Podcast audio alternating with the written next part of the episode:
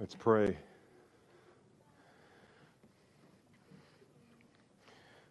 Lord, this is the highlight of our week, and no better way to begin a week. This is, as we so often forget, the first day of the week, and we come now to worship you together, singing your praises, praying, I trust, throughout that you would give us grace to hear what your Spirit has to say to your church this morning. Not just this church, but every faithful church around the world. Lord, we praise you for your word. We praise you for all of the blessings that it reveals, all the privileges that it has for us in Christ, and all of the warnings that we find that are on the one hand, they feel heavy, and yet, oh Father, where would we be without the warning signs that protect us from falling into misery and sin because we didn't know any better apart from your warnings? And so, Father, help us to heed the call this morning and to consider our lives and how we need to change, not to establish or to fulfill some legalistic rules, but rather because there's nothing more that we love than to please Jesus and to fellowship with Him. So help us now, Father, I pray. And I ask it all in the name of our Savior, Jesus Christ. Amen. We are in Colossians chapter 3 again this morning, and uh, we're going to be moving more rapidly this week and next, uh, just because of the way the text is laid out. And, uh, and I hope you're looking forward to this because I am. The soul satisfying grace of God should make us hate our sin. The soul satisfying grace of God should make us hate our sin. Near the city of Jerusalem, some 700 years ago, the prophet by the name of Jeremiah served as God's messenger to his people, Israel. His, however, was not a happy message. The centuries following Israel's successful capture of the promised land were filled with stories of God's incredible blessing along with Israel's unfaithfulness. The spiritual shepherds in Israel had led people, the people astray. God's covenant with them had been violated on every side. His commandments were being ignored. The nation had indeed become po- prosperous, just as God had said. But the people had given themselves over to sexual promiscuity and blatant idolatry and the abandonment of even the most basic teachings of the Word of God. Does that not sound like our own generation? God's message then was that his patience had come to an end. And just as he had promised that if they abandoned him, he would bring the covenantal curses against them, and he was about to, their land was about to be attacked by the only ruling superpower, Babylon. Many in Israel and in Jerusalem in particular would be killed, captured, led into exile. Think Shadrach, Meshach, Abednego, think Daniel, and a number of others. And there they would be kept for 70 years, according to the word of the Lord. In chapter 2 of Jeremiah's message, then, God explains to his people why they had arrived at such a dark moment in their history. And here is what he said through the prophet. And I quote I brought you into a plentiful land to enjoy its fruit and its good things. But when you came in, you defiled my land and made my heritage an abomination. The priests did not say, Where is the Lord? Those who handled the law did not even know me. The shepherds transgressed against me. The prophets prophesied by Baal and went after things that did not profit. Therefore, I contend with you, declares the Lord, and with your children's children I will contend. For cross to the coasts of Cyprus and see, and send to Kedar and examine with care and see if there has been such a thing. Has a nation changed its gods, even though they are not gods? But my people have changed their glory for that which does not profit. Be appalled, O heavens, at this, and be shocked, be utterly desolate, declares the Lord. For my people have committed two evils. They have, number one, forsaken me the fountain of living water. And they have, number two, hewn for themselves cisterns, broken cisterns that can hold no water. End quote. I think this narrative is an appropriate place to begin this morning because I think Paul is attempting to help us not make the same mistake that Israel made. And to this very day, God offers himself as the overflowing fountain who satisfies our souls if we will come to him. And most of us here today would claim that we have drunk deeply from its spring. We remember that as Jesus sat at Jacob's well speaking with the woman whose whose own cistern was love of men, of which she had had five and was apparently on her sixth, he claimed to her that he was, in bodily form, the very fountain of living water that Jeremiah had spoken of and that she so desperately needed. Moreover, he said, The water that I will give to you will become in you a spring of water welling up to eternal life. Not just salvation from sin, but life, eternal life. By these words, Jesus was and still is inviting all people everywhere to come and satisfy their thirsty souls in Him by the power of free redeeming grace. And when that happens, when a sinner surrenders to Christ and hangs all of their hope upon Him, His atoning death, His righteous, resurrected life, that person suddenly experiences a new relationship with God. It's amazing. It's more amazing than you think.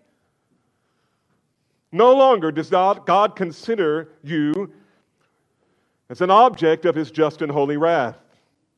Now, when God thinks about you, he thinks of you as united, inextricably united with Christ.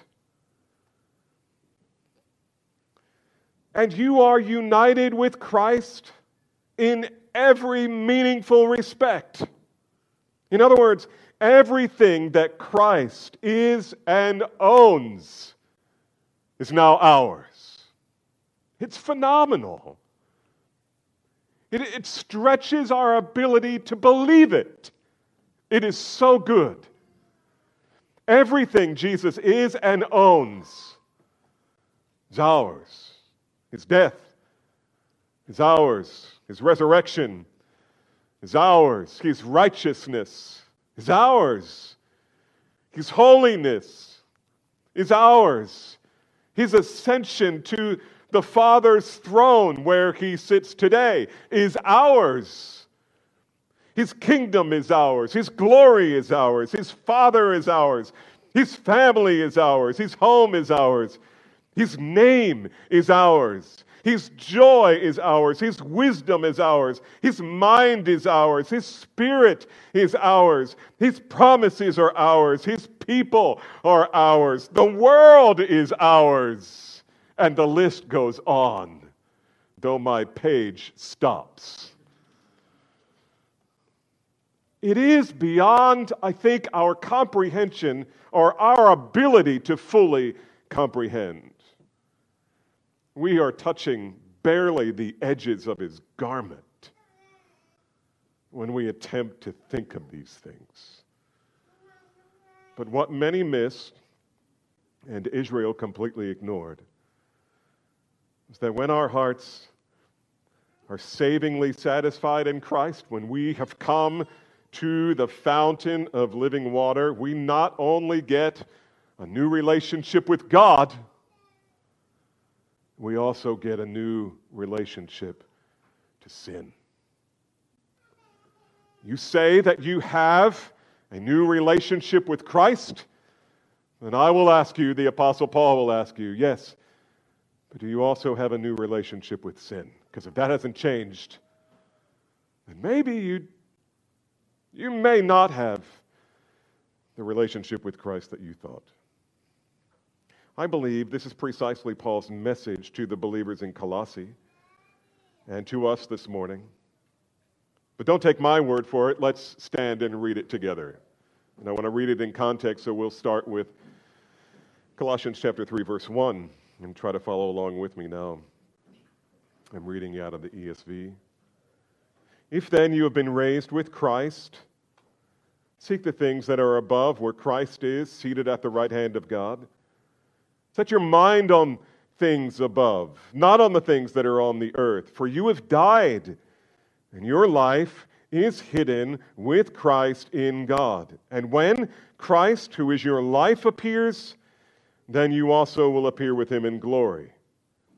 Put to death, therefore, what is earthly in you sexual immorality, impurity, passion, evil desire, covetousness, which is idolatry.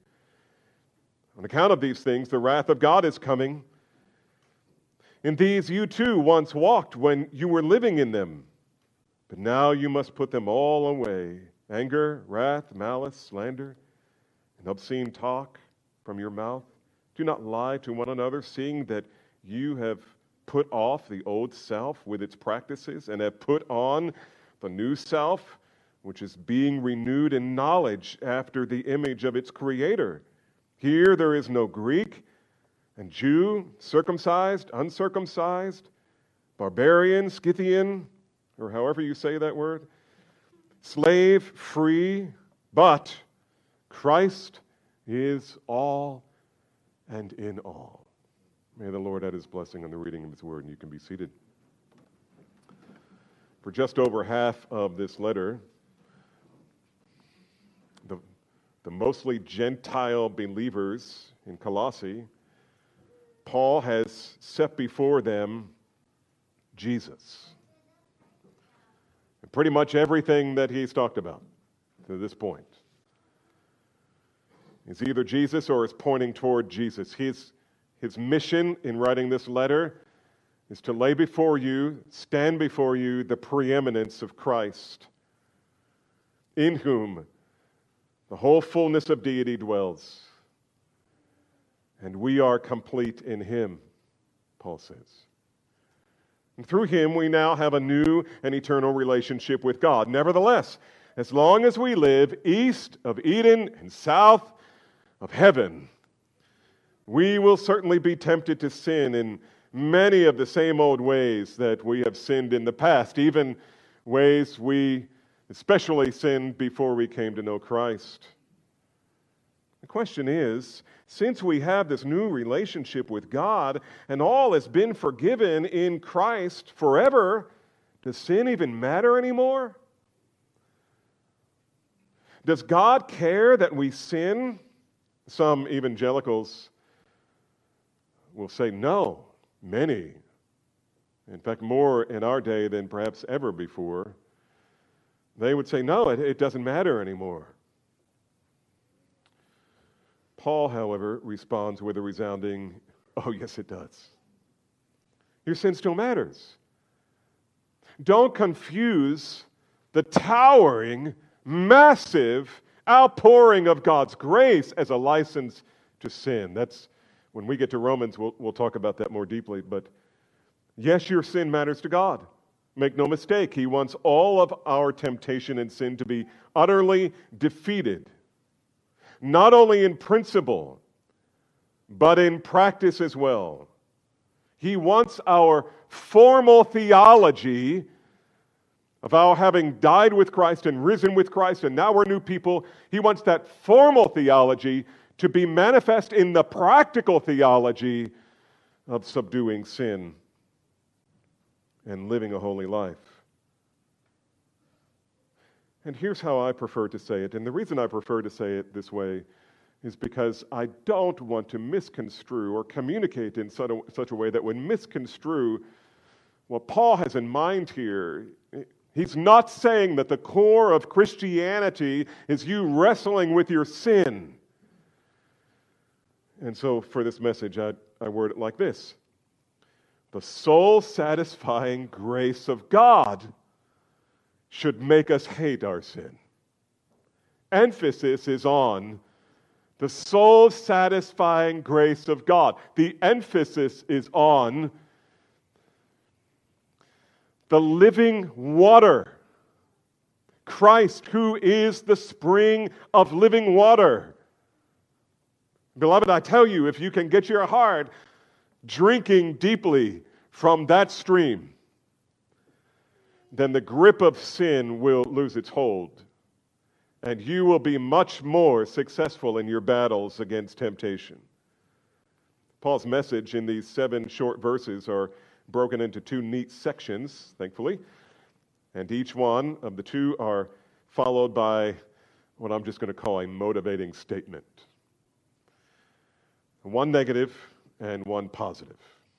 And, and if you love literature, there's a lot more here that you can dig out of this, but for the sake of the message, I'm not going to get bogged down in the woods and weeds. The first section we might call Defeating Sin, Defeating Sins Against Your Body. And I'll explain that as we go. And the second one, Defeating Sins Against Christ's Body. The first comes at us right at the beginning, chapter 3, verse 5, where Paul begins talking about defeating sins against your body or killing sins against your own body. Now, at the beginning, chapter 3, verse 5, notice the conjunction, therefore. In the New American Standard, the verse begins with that word, therefore. And whenever we come across the word therefore, we know that Paul is about to build on something that he has already taught us. Namely, the things that he, one thing that he taught us in chapter 2, verse 20, and uh, listen to this you have died with Christ. Likewise, in chapter 3, verse 1, you have been raised with Christ. I mean, these are the main pillars of what Paul is saying all the way through this, this book. You've died with Christ. You have raised with Christ. And then, chapter 3, verse 3 you have died, and your life is now hidden with Christ in God. And by now, we understand that Paul is appealing to us based on the benefits we have by virtue of our union with Christ. Our union with Christ. We get everything we get from God by virtue of our union with Christ which we have freely received by grace through faith. Now, what's Paul's appeal here? What, what does he want us to do in light of the fact that we have died with Christ and been raised with Christ? Well, Paul makes it very clear. And, and look at your Bible. Here's what he says Therefore, put to death what is earthly in you. Put to death. I mean, this is the, uh, we, we talk about uh, active and in, indicative imperatives a lot because you know you're always on the lookout for them when you're when you're studying the scriptures. And this is one. Be about the business every day of your life of putting to death that which is earthly in you. Now this is interesting because normally when we hear paul talk about death he means the death of christ who died to free us from the penalty of sin. But here, Paul is talking about a kind of death or a kind of killing that we ruthlessly bring down upon our own persistent temptations and sins. The word for put to death can also be translated to render impotent or powerless. And actually, I prefer that translation just because I know what I know about humanity, uh, Christian humanity, and what I know about me. I know that in this life there are certain temptations that return again and again and again. They seem to haunt me, and they do you.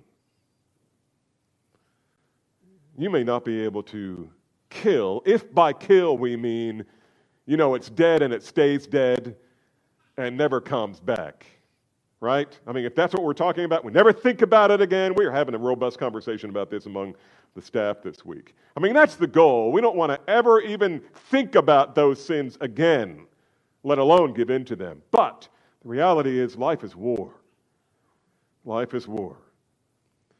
And, of course, Christ has won the war, but we still have to battle until the final documents of surrender have been signed when we see Jesus face to face. And so you may not be able to kill them in the sense that we think of as killing unto death completely in this life, but you do have the power to render temptation impotent and powerless in your life in any moment where that battle is fought. And Paul wants us to know that you can do that. Listen carefully. You can do that even with the most enslaving kinds of sin. It doesn't matter what they are. Because greater is He who is in you than He who is in the world. What kind of sin is Paul talking about? Well, he actually names five here that were especially relevant in his day with these people. I'm calling them sins against one's own body. And look closely, and you will see that these are all sexual sins. He's talking about sexual sin. The first one is porneia in the Greek, which is the word uh, from which we get pornography. It really is just a reference to any kind of sexual immorality. The next word is impurity. I'm not going to define all of these. Passion. Uh, passion would be the strong emotions that come with sexual sin, evil desire, I, I will mention this one, epithumia, it's strong desire. It's mentioned again and again in the New Testament. It's mentioned in James 4. Why do you fight and quarrel? It's because of your strong desire, but here it's, it's focused on the lust of sexual desire. And then he says covetousness, which he identifies as idolatry. That's interesting. And by the way, that's especially interesting, and it may be the phrase that led me back to Jeremiah chapter 2, because that's what God was dealing with primarily when he talked about them abandoning the fountain of living water and digging for themselves broken cisterns, cisterns that are broken and can hold no water. He was mostly talking about idolatry. But there's many kinds of idolatry. And by the way, this, in this case, when we're talking about sexual sin, this is a direct reflection of the 10th commandment, which warns from coveting your neighbor's wife. Listen, isn't it amazing how relevant Paul's warnings are? I mean,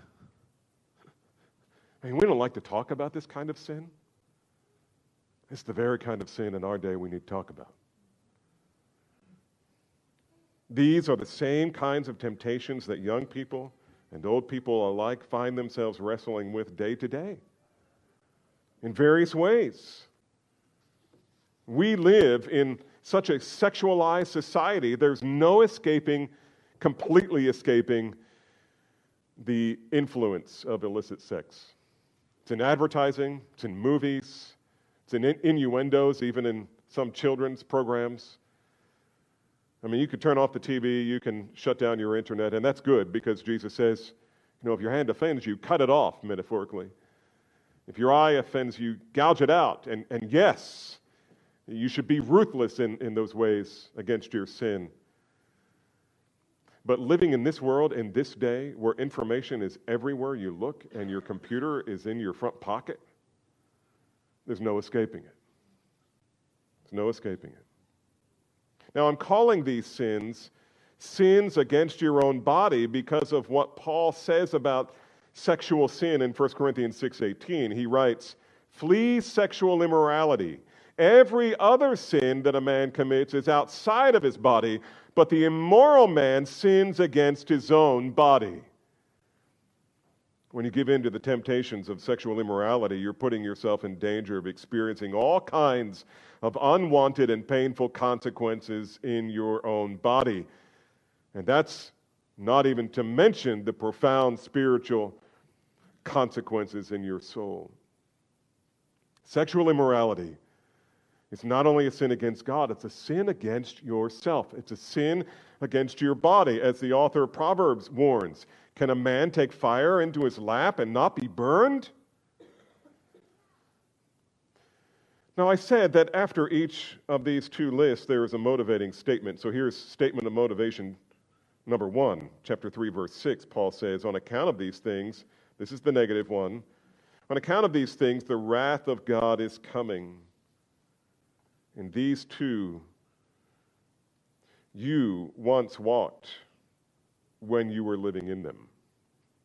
Over and over, Paul says, 1 Corinthians uh, chapter 6, uh, Galatians chapter 5, when Paul throws out a list of sexual sins and, and some other sins, he says, I have, I have told you before, just as I am telling you now, that people who practice such things will not inherit the kingdom of heaven. In other words, people who, who habitually practice these sins go to hell. That's a hard word to hear, but it's a word that some, especially religious people, need to hear. God is serious about our sins. There is no condemnation for those who are in Christ Jesus.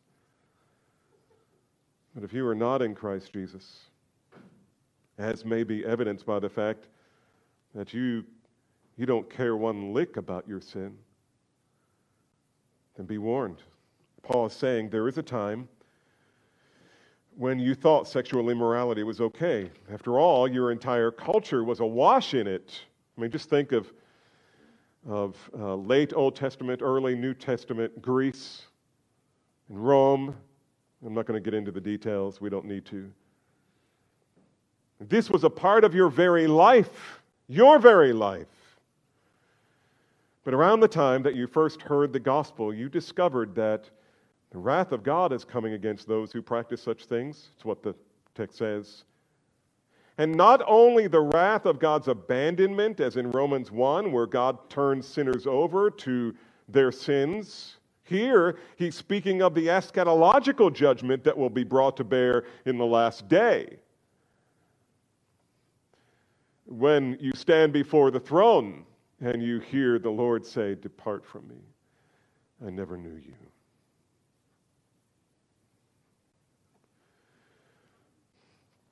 But you may say,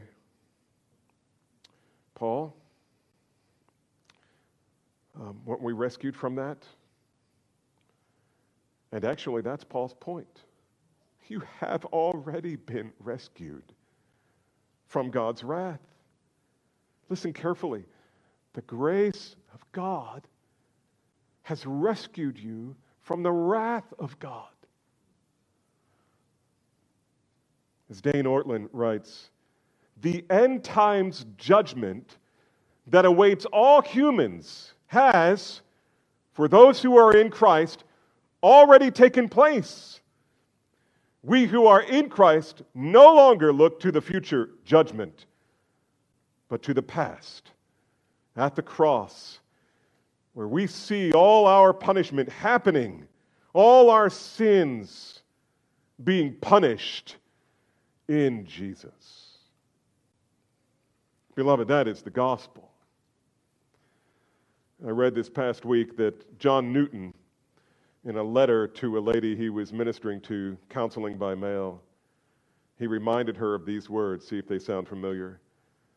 He says, Madam, Our sins are many, but his mercies are more. In light of all of this, how should a Christian respond to temptations toward sexual immorality? Well, he or she should run.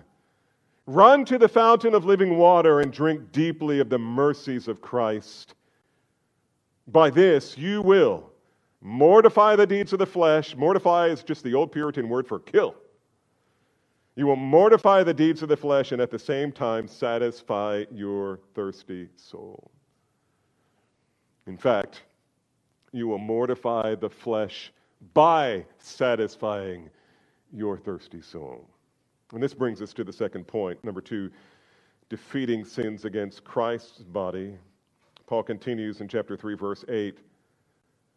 But now you, he's talking about, a moment ago, he was talking about the past. You too used to live in sexual sin.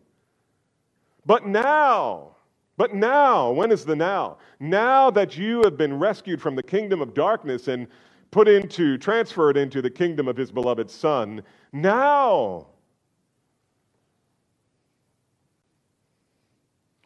That is, it may very well be that you were once part of that culture of sexual immorality, but not anymore. That's not where your identity is anymore. It doesn't matter what kind of sexual sin you've been involved in. You are not identified by that sin if you now know Christ. And this is reminiscent of Paul's words in 1 Corinthians 6 9 through 11, where he writes, Do not be deceived, neither the sexually immoral or idolaters, nor adulterers, nor men who practice homosexuality, nor thieves, nor the greedy, nor drunkards, nor revelers, nor swindlers will inherit the kingdom of God. And then he says these words And such were some of you. You hear the past tense. you hear people in our culture say, oh, th- oh, this particular lifestyle, I mean, nobody gets out of that. And Paul says, oh, yeah? You ought to see my church. You got people in my church, in, in my churches, Paul would say. There are people in my churches who I can say, yes, that was your identity. That's where you live, but not anymore. Such were some of you. But, and he continues, but you were washed, you were sanctified. Uh, that's the, the salvation kind of sanctification. You were sanctified. You were justified in the name of the Lord Jesus Christ and by the Spirit of our God. Close quote. This was a supernatural thing. I mean, that's the whole point. The whole point is these things must happen by the Spirit. And we'll see more of that in a moment.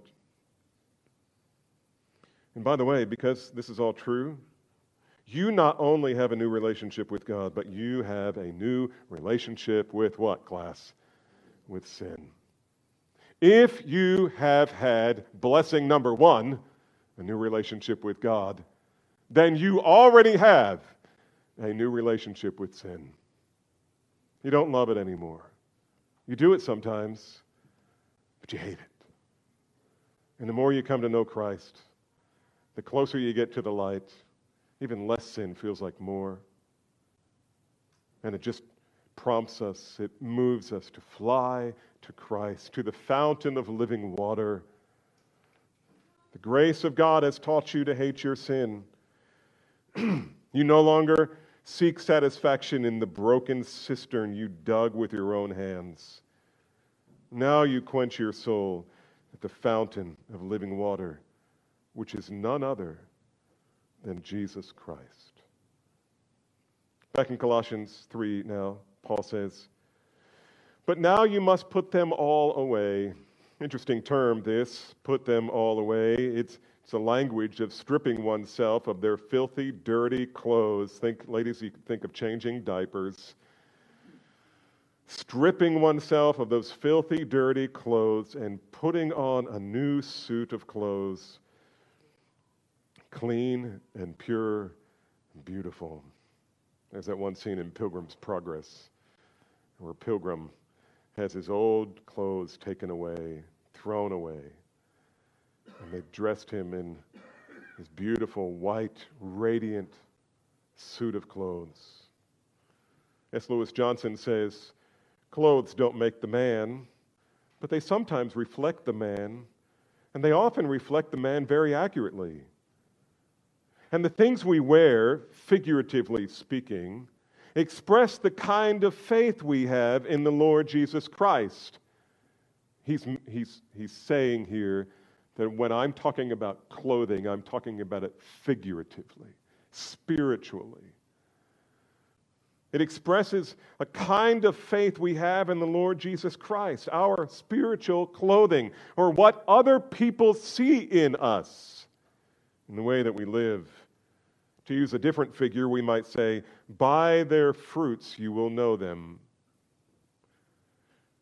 Only in Paul's analogy, people will know that you are Christians if you are dressed, let's just say it a little differently and profoundly they will know you're a Christian by your holy life. And that's why he's talking about killing sin. Be holy, for I am holy. You belong to me. You're part of me. I am holy. You be holy. Get rid of the sin in your life that makes you unholy, no matter how small. The Apostle Peter used a familiar figure of speech in 1 Peter 3 1 through 4, again, clothing as a figure. Wives, be subject to your husbands, so that even if some of them do not obey the word, you, they may be won without a word by the conduct of their wives when they see your respectful and pure behavior. Do not let your adorning, your clothing, be external, the braiding of hair and the putting on of jewelry, or the clothing you wear but let your adorning be, listen carefully, the hidden person of the heart with the imperishable beauty of a gentle and quiet spirit, which is in God's sight is very precious. How a Christian woman adorns herself, how she presents herself to her husband and to the world matters, and, and how husbands present themselves to their wives and to the world matters. We should be adorned with the gospel of Jesus Christ. If these figures of speech, in these figures of speech, Christians adorn themselves with the apparel of holy lives. And so Paul says, put away the old, filthy, dirty garments of sinful living and sinful thinking and sinful entertaining. Then, in case you were not struck by any of the sexual sins in the first list that he offers, he offers us a new set. And here they are anger, wrath, which is kind of intensified anger, malice, when you're speaking badly of people and attempting to do them harm, slander. Interesting, the Greek word here is blasphemy, obscene talk, words you should not be saying do not lie to one another. And he emphasizes that, and, and no one is quite sure why. But he throws lying in at the, at the, at the end. Once again, Paul offers this statement of motivation. Why should you, who are united to Christ, stop sinning against others? When Paul says in verse 9, because you've put aside the old, listen to this, not old clothes, but the old self uh, your, your version may even say the old man with its practices, and, and you have put on the new self, which is being renewed in knowledge after the image of its creator. It's interesting that he says, You've done that. You've done that. In other places, it's, it's God who does it. And this is, this, is the, this is kind of the flavor you get when you study what sanctification is. And Philippians 2 is really helpful with this. That we are to work out our salvation with fear and trembling. We're to do that. I'm to do that. Work it out. Work hard at it with fear and trembling, knowing that it is God who is at work in you to will and to work for his good pleasure. So, who, who does the sanctification? Who makes you more like Christ? Well, I do, and he does. My work is dependent, his work is independent. but he gives us the privilege and responsibility of being involved in the process. So he says, and you have put on the new self, which is being renewed in knowledge after the image of its creator. Paul now changes the figure of speech from new clothes, as I said, to a new person. And this is what is pictured for us every time we witness baptism. The sinner dies to sin and the old self and is raised to new life and a new way of living. Beloved, this new way of, of living is what undermined Rome. The gospel being lived out is what undermined Rome. It gave credibility to the gospel. And oh, how we need it now in our day. That's why you hear me say, by the way, in the waters of baptism, when I'm dunking someone in our baptistry, uh, as they're going down and coming up, you'll hear me say these words buried with him in death, raised to walk. What's the rest of it? In newness of life. You get a new life. This is a new life. This is not just a spiritual stamp of approval from God. No, no, no, no. Your life is supposed to change after you have come to Christ. And it will change if you have the Spirit. It doesn't mean you'll be perfect. And that's why we're having this whole discussion anyway.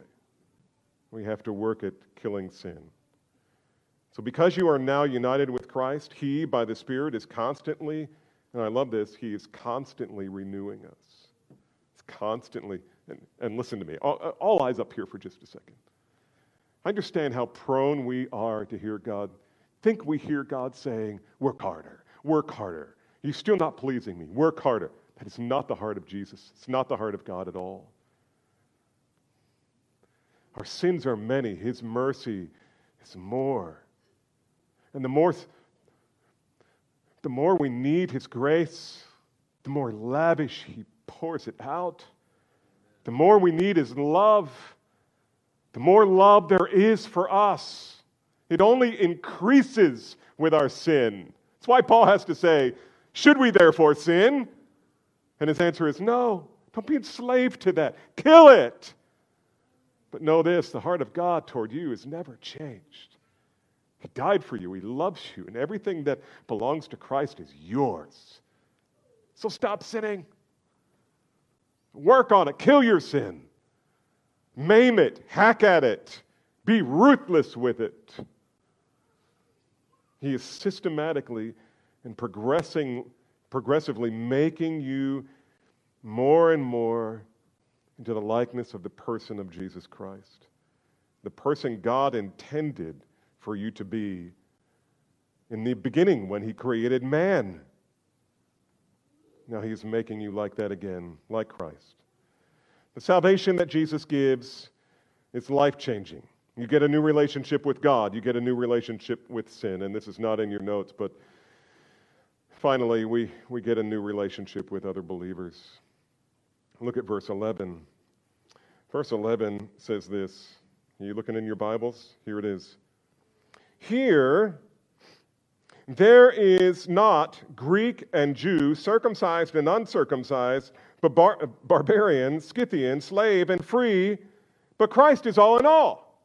And, and I got I gotta confess to you that when I was studying that this week, I got to this verse and I, and I asked myself, what in the world does this have to do with the price of tea in London? I mean, this seems like a total disconnect. Paul, have you been just dying to say this sometime and now here's an empty space on your parchment? You're just going to write this thing in? You know, what does this have to do with the rest of the context? Well, all of us have committed these, um, these sins that he's listed. When I realized that each of these sins in the second list are potentially sins that cause disunity, the sins that are, that are at the root of disunity, it suddenly occurred to me this was Paul's concern. He's building churches. And the people who are receiving Jesus Christ are Gentiles and they're Jews. And he kind of emphasized that, uh, emphasizes that at the beginning neither Jew nor Gentile, uh, um, circumcised or uncircumcised. And then he names some others. But he's talking about the Jews, he's talking about the Gentiles. And you know what? Apart from Christ, we tend to hate each other. Anybody seen any of that recently? We tend to hate each other. And Paul's saying, look, there's no place for that in the church. No place for that. Are you white? Then you love your black brothers and sisters. Are you Asian? Then you love your white brothers and sisters. Are you from Africa? Are you from Spain? Are you from the North Pole? If you are in the church, then love everyone else who is in the church. Lay your life down for them.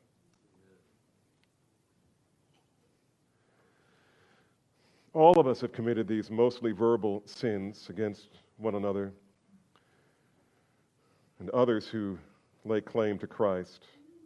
And Paul is saying, when you come to know Christ, it's time to stop that. Stop it now. Why? Because Jesus is not only reconciling people to himself from every nation and background, he is also reconciling everyone to one another in the church. Instead of relating as different and hostile classes of people who are suspicious of one another and hostile toward each other, we are to be one. Why? Because Christ is all and in all. Just think union with Christ. And look around at your brothers and sisters here. Look around. I mean, when you step outside, look around at the different ethnicities and backgrounds. Did you know I'm from New Jersey? Don't judge me, don't hate me. God has done this. There's only one race. And when God brings us together by His Spirit in the church, the inner workings of people within the church should be the very model of what the world is looking for and can't have until they bend their knee to Jesus. And oh, how we want them to have it. How do you defeat sin? This is the question we really don't have time for. I can tell you a couple of things. Number one, be ruthless with it.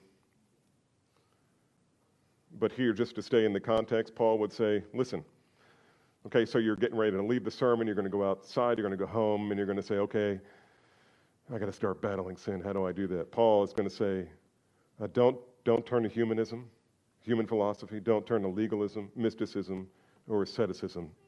None of that has any, any value against fleshly indulgence. So, what should I do? Well, Paul's already told you. Chapter 3, verse 1.